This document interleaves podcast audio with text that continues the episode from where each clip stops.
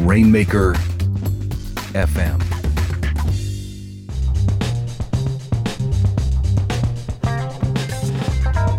You're listening to The Digital Entrepreneur, the show for folks who want to discover smarter ways to create and sell profitable digital goods and services. This podcast is a production of Digital Commerce Institute, the place to be for digital entrepreneurs.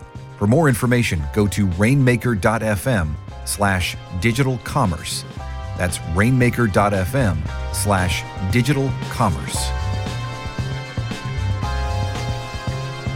Welcome to the Digital Entrepreneur, everyone. I am Sean Jackson, and I am joined as always by the delightful Jessica Frick. Jessica, how the frick are you today? Delightful, Sean. How the Jackson are you? Good. I'm going to have to start looking through my thesaurus and find more uh, uh, synonyms that I can start using to reference you. So I was going to say I've been called worse. I yeah, I know, I know. and mostly by me. So you know.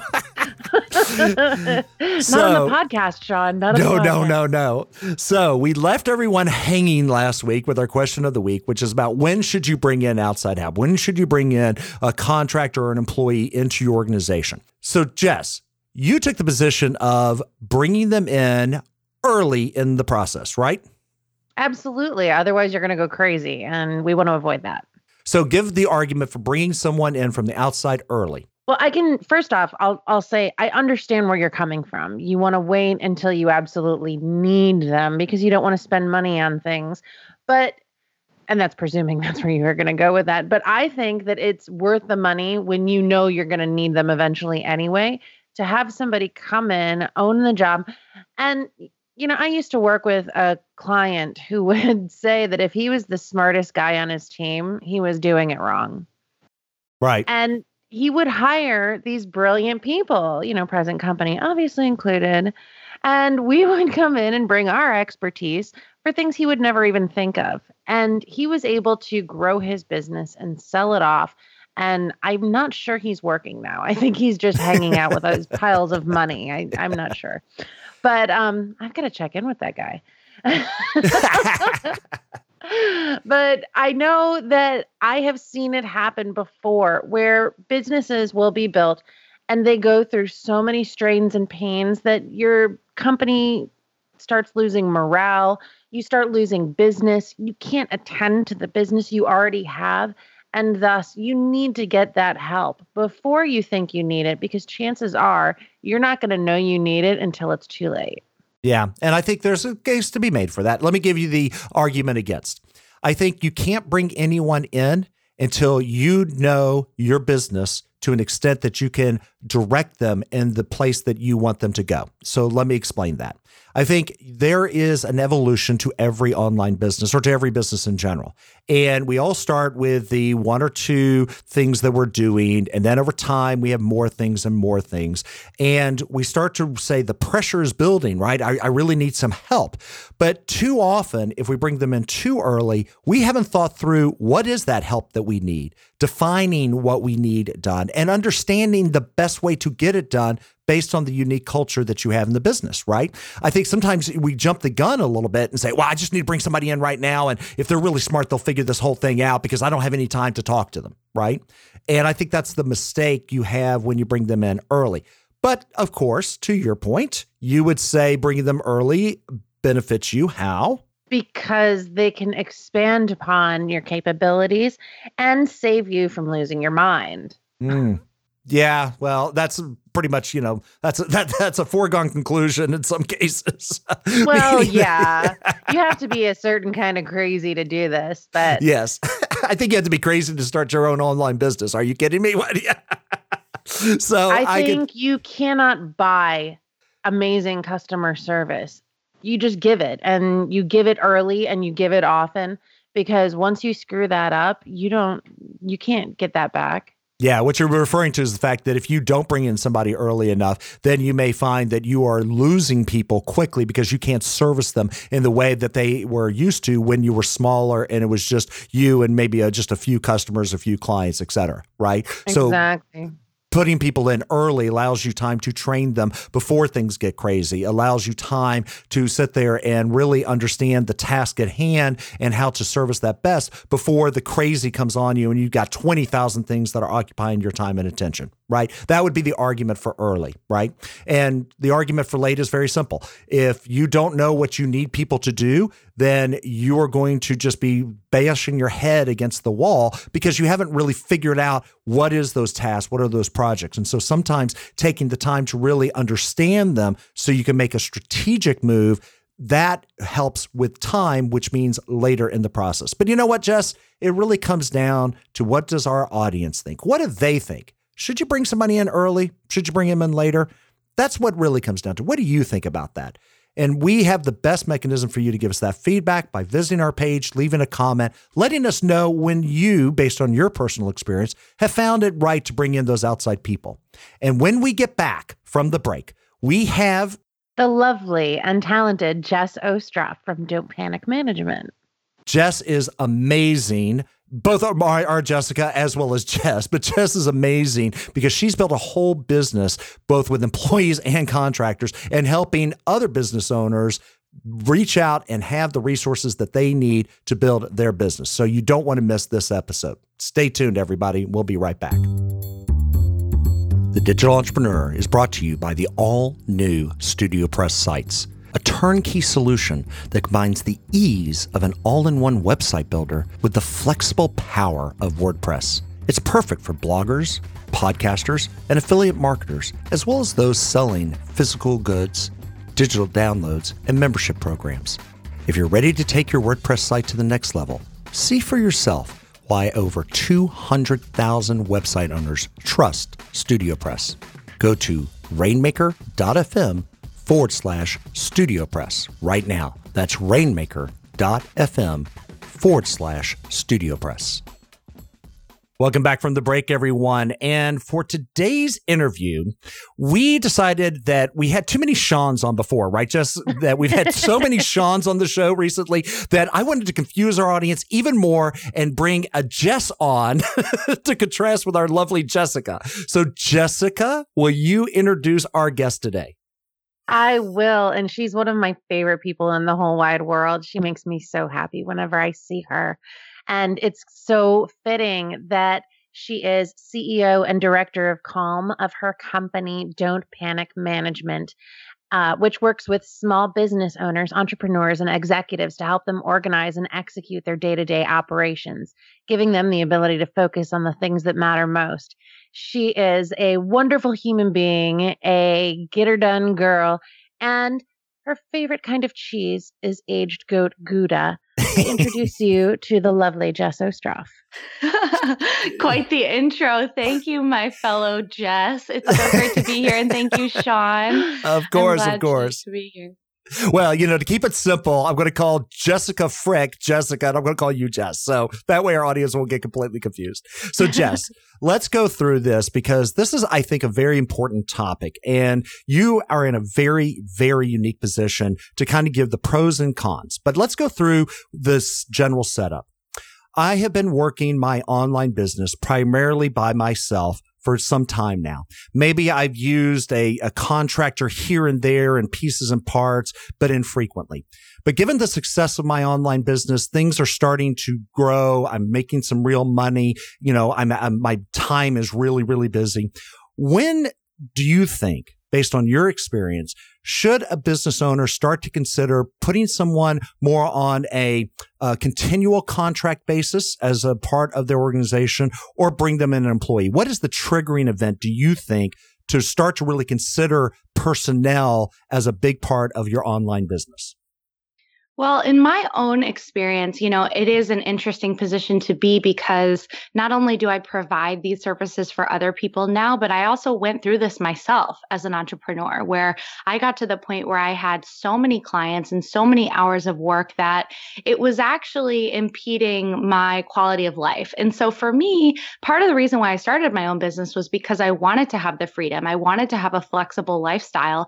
And the second where I felt like, you know, all this money was going into the bank, but I didn't have any time to spend it, you know, that was the time where I decided to bring on more help. And I think for a lot of entrepreneurs, there's that friction point where the cost of, of getting help and of getting some of your time and your sanity back is worth it. And everyone has a different set up a different mm, you know level of profit margin and so i think that cost element is what is the differentiating factor between whether you should hire a contractor or an employee. But overall, the time when you just get overwhelmed and you just get to the point where you're not enjoying what you're doing and you're not able to spend any time living your life, I think is when you should start thinking about um, hiring someone in the first place. And then for most people, it's a slow build. And I think that's why people start with a contractor or a freelancer relationship because, especially in online businesses and service based businesses, you can't always guarantee that you're going to have X amount of sales or X amount of clients to pay the bills. So, starting someone small, you know, maybe five or 10 hours a week and having the opportunity to grow, you know, when I start working with people, I always ask them what what they're doing, you know, in, in the rest of their lives. And a lot of them are, you know, their mothers or fathers or they're actors or they're chefs. You know, they do have other hobbies, but if I wanted to bring them from, say, 10 hours to 15 hours a week, I have the flexibility of doing that. Right. So that's why that's a really good option for people. On the other sure. hand, you know, if you've all of a sudden got, you know, you've gone from 10 clients to 50 clients and you really need day to day full time support, and you know that maybe it's even administrative things like scheduling your meetings or booking your flights that you're just not getting to. And we had a client recently that I'm thinking about who ended up in Vegas a week early for an event because he booked his own travel. and that's that was the pain point for him mm-hmm. where he was like I'm so busy. I'm so busy with my clients that I can't even book my own flights. Right. And you know, it's the pain of of screwing up and doing things wrong that was the impetus for him, but Sure. there is something really nice about being able to share the burden. Um, that's right. sort of what I use my employees for uh, is is having someone there all the time, someone that I can call on. But you know, you have to get to a certain level to be able to justify that kind of cost. And, and let's talk about that because I think there is, in the natural evolution of anyone's business, there is going to be the, that point where you're looking forward and saying, I'm going to need some help. Okay. Now, I would hope that you need help because you have so much business coming in and you have so much money that, you know, you're really like, I, I got to do something now. But I think for most people, it's a gradual shift between I'm going to bring somebody in to start with, maybe on a contract basis, but very regular contract basis, not ad hoc, and then moving them to an employee. So I want to talk about that. I want to talk about the difference between the regular contractor right? Which is a service that you provide, obviously. So you have a lot of understanding of that versus mm-hmm. that decision when you're going to say, I'm going to put them in as employee because there are trade offs to both. So let's start with what's in your wheelhouse. Talk about the, and I want to call it continuous contractor, right? Not a permanent person, but a continuous contractor. What is the basic thing someone should be looking at when they're considering that type of service, be it a programmer, a writer, a personal assistant? It really doesn't matter. But this is someone on a regular basis. So let's talk about the decision process on that. As specifically, what should they be looking for? How should they set that up? I think that when you're going to work with someone like that on a continual contractor basis, you have to think about what type of tasks you're going to delegate. If they're the kinds of tasks where they could be done at any hour of the day from anywhere in the world, and you know, as long as there's a deadline and people understand what the instructions are, they'll get them done. That's the perfect kind of job for a freelancer or continual contractor relationship. And that's because usually these kinds of contractors are you know, what we call like the digital nomads or, you know, people who actually value their independence and their freedom more than they value, or at least equally as as much as they value their career. So they might be working from Bali one day and then they might be working from Tennessee another day and for them it's more about a deadline. As long as they get their work done by this time, it doesn't matter if they're holding a 9 to 5 schedule or not. Let's talk about that because that's important. What you just said, the deadline and task oriented approach. Do mm-hmm. you bring in, for instance, some sort of uh, to do list? I mean, you know, managing that because I think you're right. I think you hit on something, which is bringing in that uh, continuous contractor, it's very much task oriented, right? Clearly defined what I need and when I need it. Or am I using some sort of tool to do that? Or is it fairly ad hoc via email? I mean, what is the best way to manage that process? Because I think if you do that, you're going to see success. But the problem is if you're so busy, right, you may forget when they're supposed to have things to you. Totally. And that's that's a huge problem for a lot of people and I frankly don't think that you can be a successful entrepreneur without having some level of organization. And that's tough love for a lot of people because they think, "Oh, I'm just I'm the ideas person. I just think of things and then they happen." Well, no.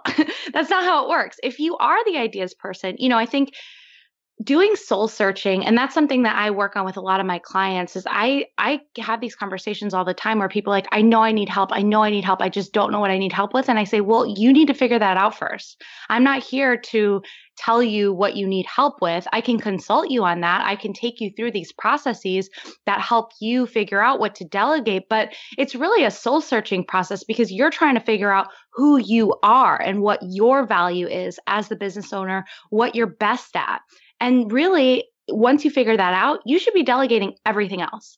And if you are the ideas person and you're not detail oriented and you're not good at project management or anything like that, then you probably need to get someone to do that first before you even consider hiring anybody else because like you said someone does have to manage the tasks and it might be through a tool it might be through email it might be through calendar that that part doesn't really matter you know everybody has their own preference on that but what matters is that someone's there managing it and making sure it gets done. Now sometimes a contractor can do that. You know sometimes these people are super organized and and like i said deadline and task focused so they're able to kind of manage themselves. And i would say the best freelancers and contractors are those self starters who will say you know if i have a deadline on friday and it's wednesday and i haven't gotten what i need from my client to get the thing done i'm going to be poking you for it. Um, whereas there are other people out there who are just going to wait you know and mm-hmm. let the deadline pass and say well you didn't get me what what i needed. And you know i don't think that's the kind of person you want whether you're organized and busy and detail oriented or not you know you want to be able to hire that that is i would say the main benefit of hiring a freelancer or a contractor is that they are a self-starter they're most likely a business owner themselves so they know how to get work done they know how to hold themselves accountable and ask for what they need when they need it so let's go through the uh, contractor scenario a little bit more because I do want to jump on the employee side. But on the contractor side, let's talk about money. Okay. Um, how should you look with that continuous contractor in paying them? Is it going to be project oriented? Should it be just a steady fee? I mean, talk to me a little bit about how you've seen clients as well as your own people think about, you know, the money side of it. Because again, that comes into my factor too, right? Yeah, I want to bring somebody in. Heck, I may even hire a project manager as a contractor right. to manage my other contractors.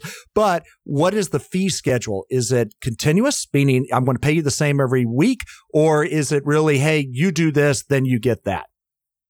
I think it depends on what you're working on, but for for both sides, I think it's definitely easier to have, you know, a fixed monthly fee for a set number of outcomes, right? It's not just okay, put in these hours necessarily. It's actually complete these projects and do these tasks. And actually, that's really important from a legal perspective you know you've got to be careful with being able to prove that they are on their own time they have these set set of deliverables um, because if you ever got audited by the department of labor which i have um, you have to be able to prove that and you have to be able to prove that they have contracts in place for that. But if you can say, you know, you're getting this much done, you know, you're getting paid for this many, even if it is hours and you agree on a set hourly rate or you set up a set project rate, I definitely think it's easier for everyone to pay that way.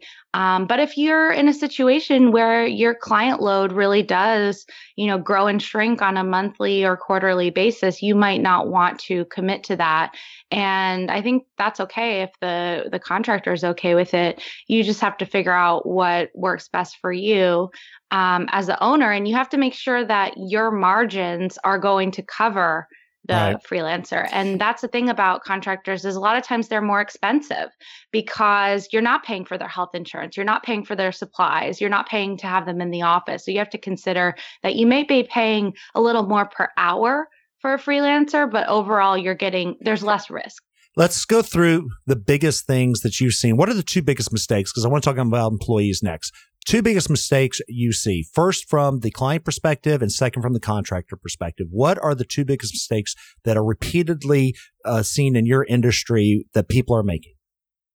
From the client perspective, the biggest mistake is forgetting that a contractor is not an employee and thinking that you have them on the payroll and you can call them and email them and text them at all hours of the day. That's not how it works.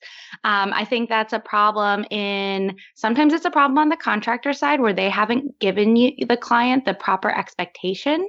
You know, that, you know, I'm only going to be working, I only work for you for 10 hours a week. So that means it's about two hours a day and that's what this might look like in my relationship with you.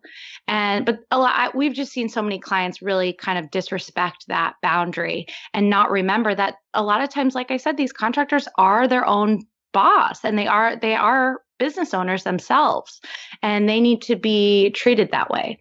Um, from the contractor side you know i think that the not on my team, of course, but other contractors that I've seen are uh, they're unrealistic with how much they can get done and how they can manage themselves in their schedule. You know, living a freelancer life is not for everybody. And, you know, same thing with being an entrepreneur. It's not for everybody. You're you're not really accountable to anybody but yourself. Mm-hmm. If you don't do your work and you miss a client deadline, well, that client's probably going to fire you, but you may not be motivated by that. So I think the biggest contractor mistake I've seen, and I've heard this from horror stories from current clients, is that they just they aren't that they're good at what they do, but they're not good at managing themselves. Gotcha. And they're not good at managing their time. All right. So, Jessica, let's go into the employee side. I'll let you take that over. When I said Jessica, I mean Jessica Frank. See, we're confusing our audience. So, Jessica, I want you to talk about the employee side with Jess. Well, my first question is where do you find them? Mm. Mm. well, for me, I have started, anyone that's become an employee at Don't Panic started as a contractor. And a lot of times they start with me because they are you know they maybe just need a little extra money or they're unhappy at their job. You know we talk about the side hustle. I i started that way. You know a lot of us start by you know being in a job that we're not particularly satisfied in. You're looking for something else. And so we freelance a little bit on the side. And that's how i found my people. They they come and they work and they prove themselves. And then i say you know uh, there's sort of that tipping point, right? Where I feel like I want to bring them in full time. I maybe don't quite have the revenue to cover them yet.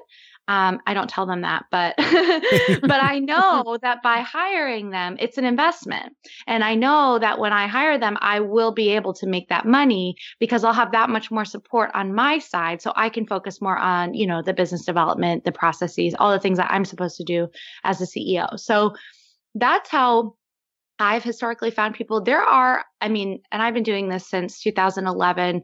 At this point, a, there are a lot more, uh, there are a lot more places that you can look to find these kinds of people. There are more virtual assistants out there. There are more freelancers, web developers out there.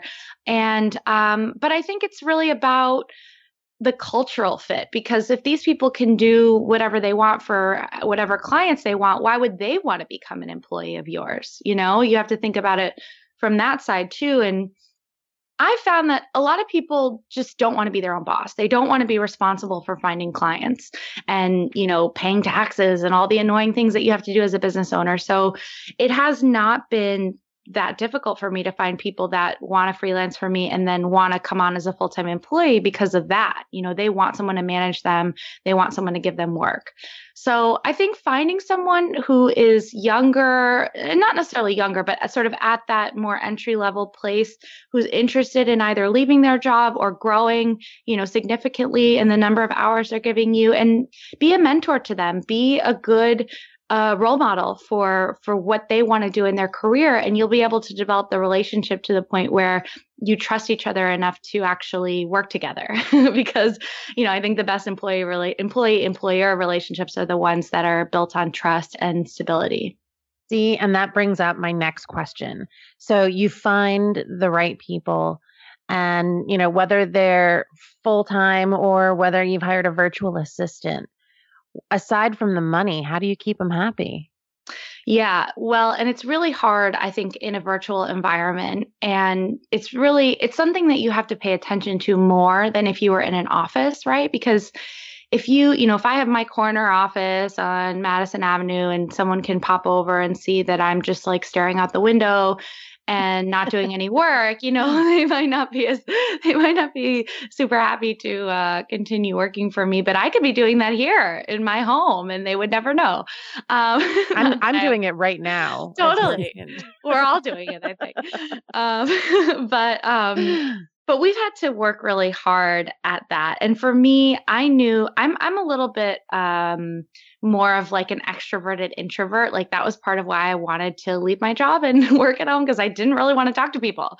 Um, but i realized that it is important. So we you know we do a couple different things. Um, one of the first people i hired as a full-time person was sort of an hr uh, type role. And she's like our cheerleader. She's like, keep the team happy. She sends out Monday motivations. You know, she does things to just sort of, you know, keep spirits high. Um, she thinks of things like, oh, so and so's mother-in-law went into the hospital. Let's send them flowers. You know, she just, she's the one that thinks of little things like that because I was, I realized I wasn't very good at that. you know, so like I said before, figure out the things you're not good at and hire for that.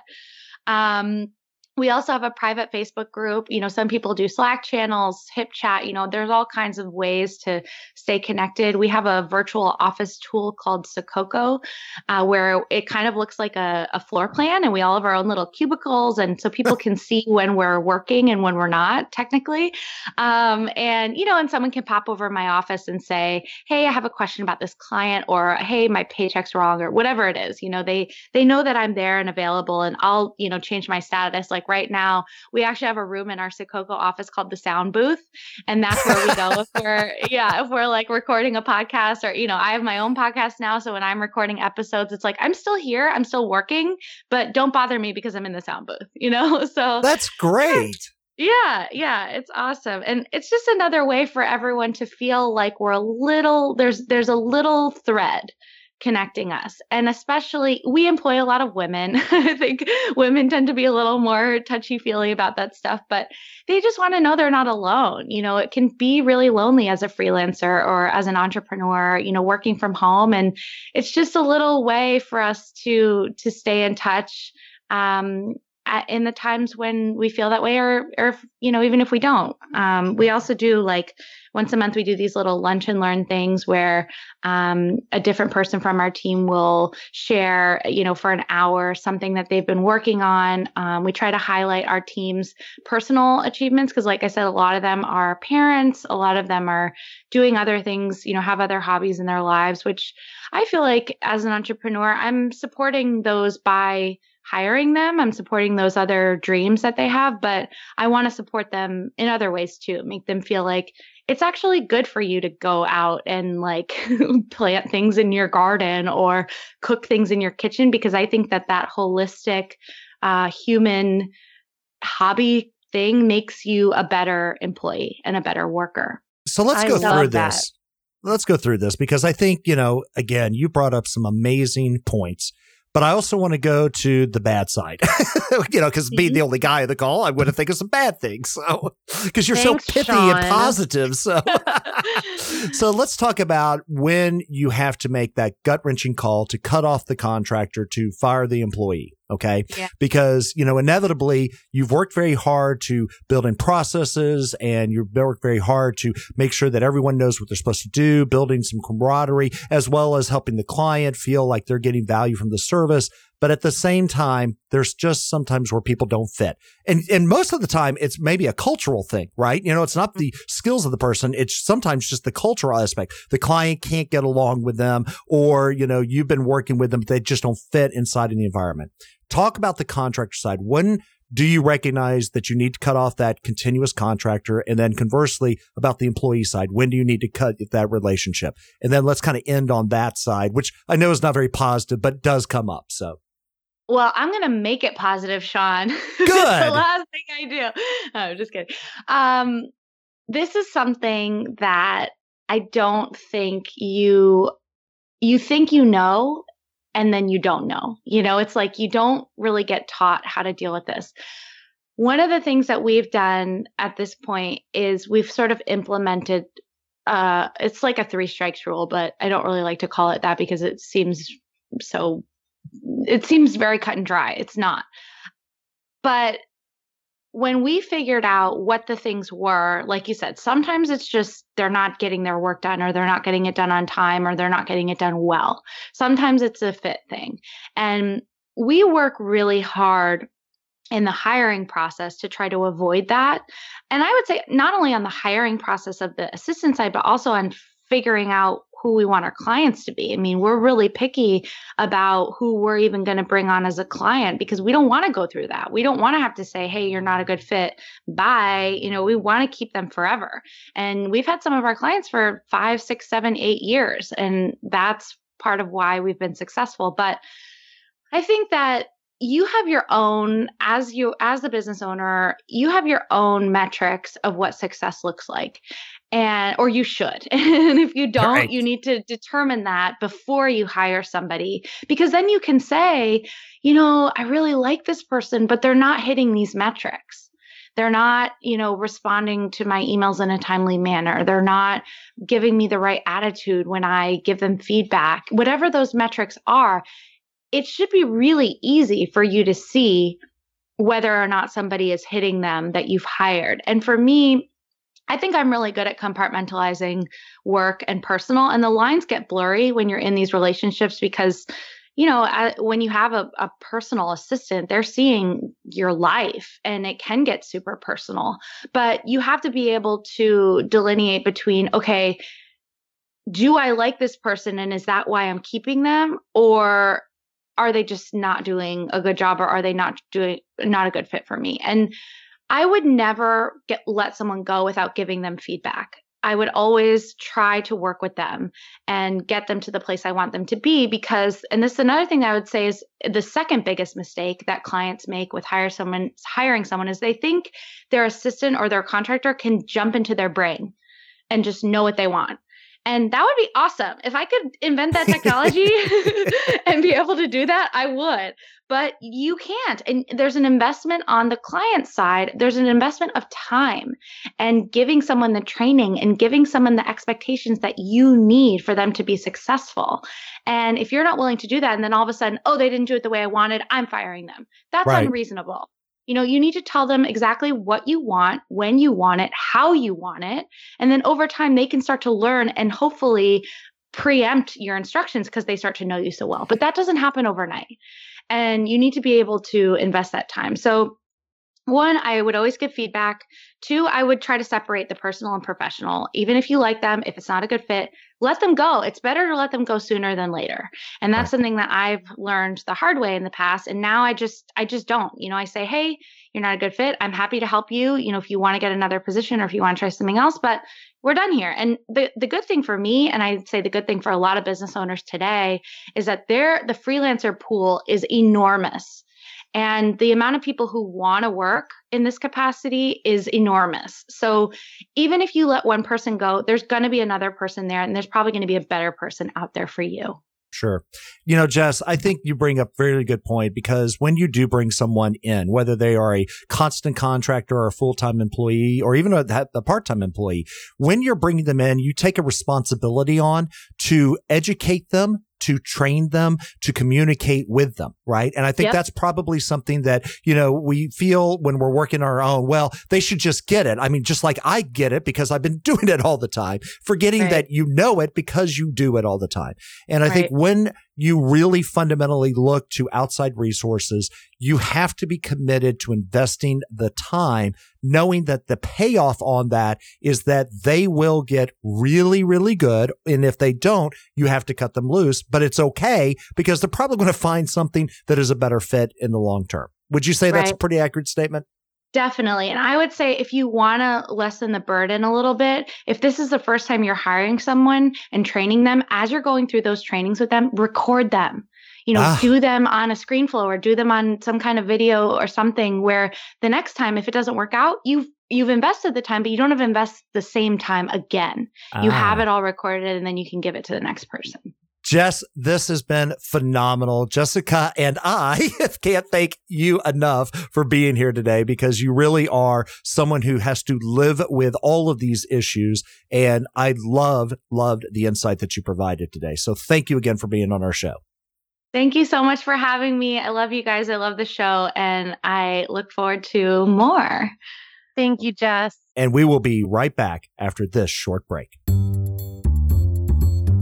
Hey everyone, this is Sean Jackson, the host of The Digital Entrepreneur, and I want to ask you a simple question.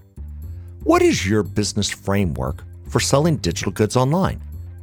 Now, if the question perplexes you, don't worry, you are not alone. Most people don't realize that the most successful digital entrepreneurs have a framework or a general process for creating and selling their digital goods in the online space. And one of the best free resources is Digital Commerce Academy. Digital Commerce Academy combines online learning with case studies and webinars created by people who make a living selling digital goods online. And the best part is that this material is free when you register. Are you interested in joining? Well, I'll make it easy for you. If you're listening to the show on your phone and are in the continental United States, I want you to send a text message to 313131 with the keyword digits, D I G I T S. And when you send that text message, we will send you a link to the registration form right to your phone. Are you outside the United States? Don't worry. Just send us an email to digits at rainmaker.fm. Either way, we'll send you a link to the registration form so that you can sign up for free for Digital Commerce Academy. And as a special bonus, we will also subscribe you to our newsletter when you text or email us so that you can stay informed with the latest insights from the show. And don't worry, we respect your privacy and we will not share your email or phone number, and you can easily unsubscribe at any time. So if you want to start building or improving your framework for selling digital goods online, then please send a text to 313131 with the keyword digits or send us an email at digits at rainmaker.fm. You won't be disappointed. Welcome back from the break. So, Jess, it is our time for recommendations. What do you have? Well, since we had Jess on the show today, I want to recommend another great book on a similar topic by Chris Ducker, one of Who? our remake. Chris Ducker. Everybody knows Chris. I know. and if you don't know him, you're about to know him. Check out virtualfreedombook.com. Uh, Chris outlines in detail exactly what you need to do when working with virtual staff to get more time and, in turn, be more productive. Oh, oh that's a, a, a, good book for the topic we covered this week. So I am going to key off something that Jess mentioned in the show, which is that Sococo, because that little tool with having your own little virtual rooms for a virtual organization makes a huge amount of sense to me, especially when she said she had a podcasting room. So I think everyone should at least check out if you're running a virtual organization with multiple people, whether they're contractors on a constant basis or employees. Let's take a look at that Sococo tool, which has the worst name, but is an awesome tool. so let's put that as my recommendation for the week. And we'll, of course, include both of these in the show notes on the page for the episode. Which leads us to the end of the show and our question for the week. Jess, are you ready? I am, Sean. Okay, so here is the question. We all know about the unique selling proposition and its importance in any business. However, there is one question related to how unique should you really be? In other words, how much should you really try to stand out versus just a little bit of standing out? What do you say? Should you be really weird and, and so original that you are unrelatable? Or should you be unique enough that you're remarkable and are memorable, but not so much that people are like, who's the crazy person? Well, asking me is kind of like walking around the asylum looking for a crazy diagnosis. I mean, so you're probably, on the yeah. I I say go go as weird as you need. Go as weird as you need. Okay, so Get, I will take weird. I will take the more restrained aspect, given my nature and personality, that you want to be remarkable but not completely out there. But However, Sean, that's totally you. Like you'll wear these fancy suits, and then you've got like your expensive skull ring. Like just hide it. well, you know what, folks? What do you think? Should you really be out there and be so unique that it is different, or should you be a little bit more restrained and more memorable? What do you think? And we're going to cover this topic in our next episode of The Digital Entrepreneur. Everyone, have a great week. Thanks for listening.